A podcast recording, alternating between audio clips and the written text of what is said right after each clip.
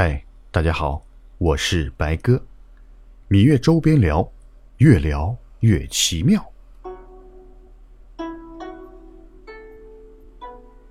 前几天啊，《芈月传》终于大结局了，但是呢，魏然、白起，还有义渠君儿子嬴福等人，最后怎么样了呢？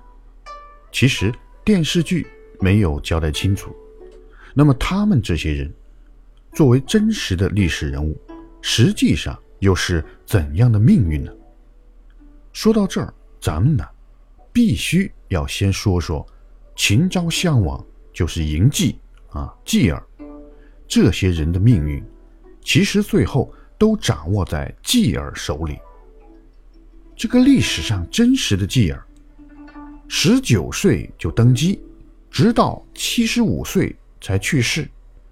做大王足足做了五十六年，在我们中国啊，当皇帝时间最长的恐怕也就是清朝的康熙了，在位六十一年。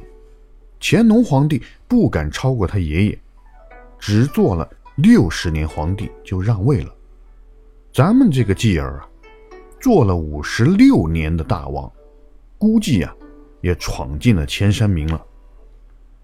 有朋友可能会想了，这继儿做了那么多年老大，那可真是太爽了。其实啊，我告诉你，人家一点都不爽。为什么？活得太憋屈。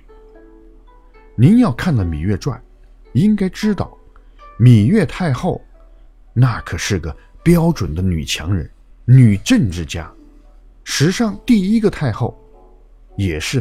第一个搞这个垂帘听政，其实他那也不叫垂帘听政，因为根本就没有帘子，人家直接坐在秦王身边，指点江山，激扬文字，其实就是把持着朝政。在电视剧里，芈月老是跟嬴稷说：“继儿你还小，将来亲政了就怎么怎么样。”也许在老妈眼里，儿子呢，始终。都长不大。其实呢，这个继儿十九岁登基，按当时的标准已经是成人了，小啥呀？那大家猜一猜，芈月执政多少年？整整四十一年。也就是说，芈月把政权交给儿子的时候，这儿子啊，不仅仅是长大了，而且已经将近六十岁。按当时人一般年纪计算，都快死了。所以芈月啊，不是担心儿子年轻治理不了国家，而是他根本就不想还政给儿子。他自己执政啊，治国安邦、平定天下，这个啊肯定是上了瘾。芈月大概活到七十八岁，可真够能活的。好在啊。继儿呢也很能活，一直活到七十五岁才死，足足比他妈多活了将近十五年。咱们再看这个继儿啊，确实是非常能忍的。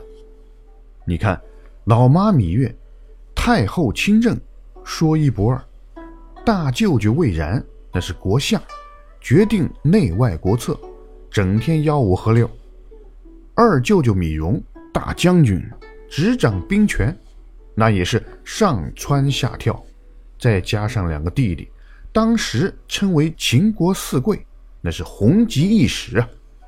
可他自己呢，一个堂堂的国君，大秦的国王，朝堂之上压根儿没有发言的机会，实在憋屈。幸亏啊，咱们继儿早年当过燕国质子。这各种打击经受的不少，心理承受力超强。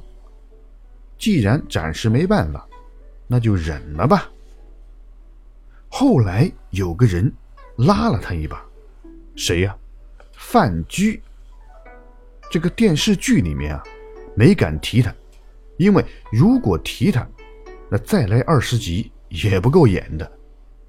范雎是在魏然之后。当了秦国宰相，是秦国一统天下的大功臣，《战国策》里面有记载，说范雎第一次见秦昭襄王的时候，就说：“大王，我呀，没来之前在齐国，只听说过齐国大元帅田丹，搞不清楚齐王是谁。到了秦国呢，只听说有太后、魏丞相、米荣将军，也搞不清楚秦王是谁。您说这个事儿是不是太不对劲儿了？”嬴稷一拍大腿：“哎呀妈呀，老范儿，你说的太对了，那咋办呢？”老范儿就说了：“大王，你必须得搞中央集权啊！你大王没权力，还当啥大王呢？你说对不？”嬴稷高兴坏了：“老范儿啊，你真是太懂我了！我封你当宰相，嗯，不行不行，还不够。这样吧，我认你当干爹吧。”这个继儿呢，拜范雎为义父，后来逐渐培植自己的势力，最终逼芈月还政，驱逐了魏然、芈戎，流放了两个弟弟。这时候的继儿才在六十岁的高龄，真正的做了一回大王。